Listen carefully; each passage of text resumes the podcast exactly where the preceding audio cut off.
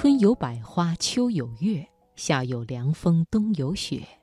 若无闲事挂心头，便是人间好时节。听众朋友，在你的心中，怎样的状态才算得上是人生的好时节呢？今晚节目的开始，我们就先来分享张曼娟的文章《人间好时节》，选自《今晚报》。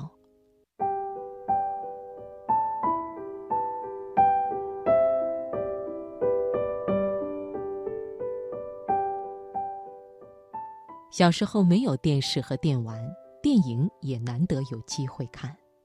我的游戏就是唐诗。母亲不知道从哪里找到一本破破旧旧的《唐诗三百首》，教四岁半的我和一岁半的弟弟背诵。春眠不觉晓，处处闻啼鸟。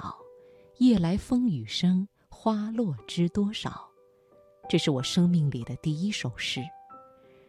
那时我还不识字，母亲念一句就跟着念一句，像堆积木似的，把一首诗完整地堆砌在小脑袋瓜里。就是这二十个似懂非懂的字，敲开了一扇鸟语花香的诗意之门。我的母亲是护士，那两三年也是母亲很难得的一段家庭主妇生涯。我还清楚地记得，背诗的时候，母亲在厨房里揉面，捏出一个个巧制的面娃娃，有豆沙馅儿的小兔包，芝麻馅儿的小鱼包，还有小鸟啦、花朵啦，各式各样的，放进蒸笼里去。就在我们背完一首五绝或七绝的时候，鼓蓬蓬的包子就蒸好了。能够准确背出诗来，就能获得一个兔包或是鱼包的奖赏。热腾腾的包子捧在手里，却还瞅着别样的，恨不能多背几首诗。吃过晚饭，父母亲便牵着我和弟弟的手出门散步。我们把白天里背熟的诗背给父亲听。常常遇见不相识的路人，因为两个用着嘹亮童音，如同歌吟的孩子背诗的声音而驻足。听完之后，看见他们眼中的惊奇和赞赏，我和弟弟仿佛穿上了最华美的衣裳。母亲再度工作之后，再没有人领着我们读诗，而我依然爱诗。学校里的老师规定学生背诗，同学们哀鸿遍野，苦不堪言。他们所以为的苦行，对我而言却是何等快乐的事。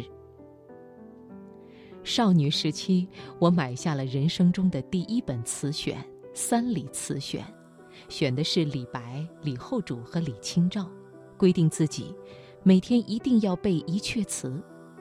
这三位诗人的词选统一都是感伤的情调，这使我变得多愁善感，耽溺于眼泪与自怜。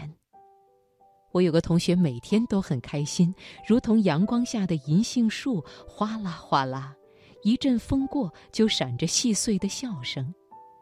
他很惊讶地注意到我的落落寡欢。于是有一次我生日，他在卡片上抄了一首诗给我：春有百花，秋有月，夏有凉风，冬有雪。若无闲事挂心头，便是人间好时节。这里面的忧愁呢？追悔呢？感伤呢？为什么既不怀念远去的朋友，也不追忆逝去的情事呢？为什么没有年华老去的无奈，没有时不我与的慨叹？为什么这首诗读完了，竟然对生活有了好多喜悦的情绪，让我忍不住想要出门去感受一年四季的风花雪月，感觉活着是一种幸福。从那时候我才意识到，诗词的世界何其广阔，绝不只是提供了多愁善感而已。我从没有什么座右铭，遇见困扰或烦恼的时候，我习惯翻阅诗词找寻答案。那些诗人从不吝惜，以他们的生命故事给我们人生启示。一年四季，你喜欢哪个季节？王国维是春天的拥护者，四时可爱为春日，一世能狂便少年。春天的植物从冰雪中挣扎着冒出头来，等待温暖的雨水迅速地发芽成长，不过几个昼夜便蔓延出整片绿意。只要我们仍有热烈投入的目标，焕发青春的热情，便也能冲破人生的霜雪，回到年少时代，无所畏惧。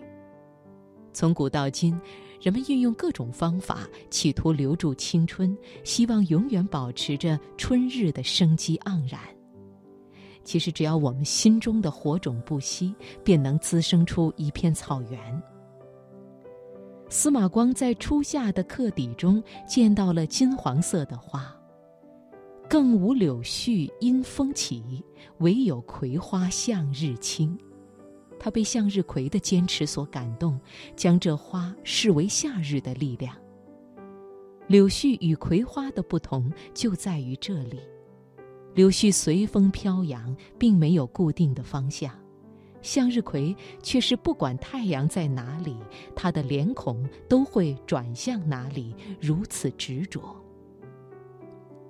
人生走到夏季，大概就能寻找到自我，发现值得去奋斗的目标了。有了明确方向的人，就像是艳阳下的向日葵，可以尽情绽放。人们看见向日葵，也多能获得一种振奋的鼓舞。陶渊明的采菊东篱下，悠然见南山，又是一种怎样的心情呢？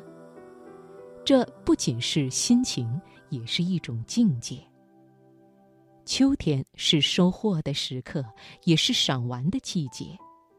一方面收获自己的耕耘，一方面还能欣赏别人更高的成就。不张狂，不嫉妒，正是学习悠然的好时机。晚来天欲雪，能饮一杯无？这是白居易邀请朋友前来饮酒的诗。下雪之前的气温，酷寒边谷最为难熬。然而，诗人却在红泥小火炉上暖着美酒，邀请朋友前来共饮。无限的温暖与浪漫，哪怕是走到了生命的冬季，还是不能放弃享乐与朋友，不能割舍所有生之欢愉。这些诗词带给我们的，不只是多愁善感的情谊，更多时候还有心灵与智慧的启发。我们必须有一首或是几首诗，要放进人生的行囊里，足以抗御这多变的人间。我常想到童年时，背着诗，踢着石子，在黑夜里畅快地奔跑。让我们一边念一首诗，一边把挫折和烦恼踢开，还给自己一个鸟语花香的好时节。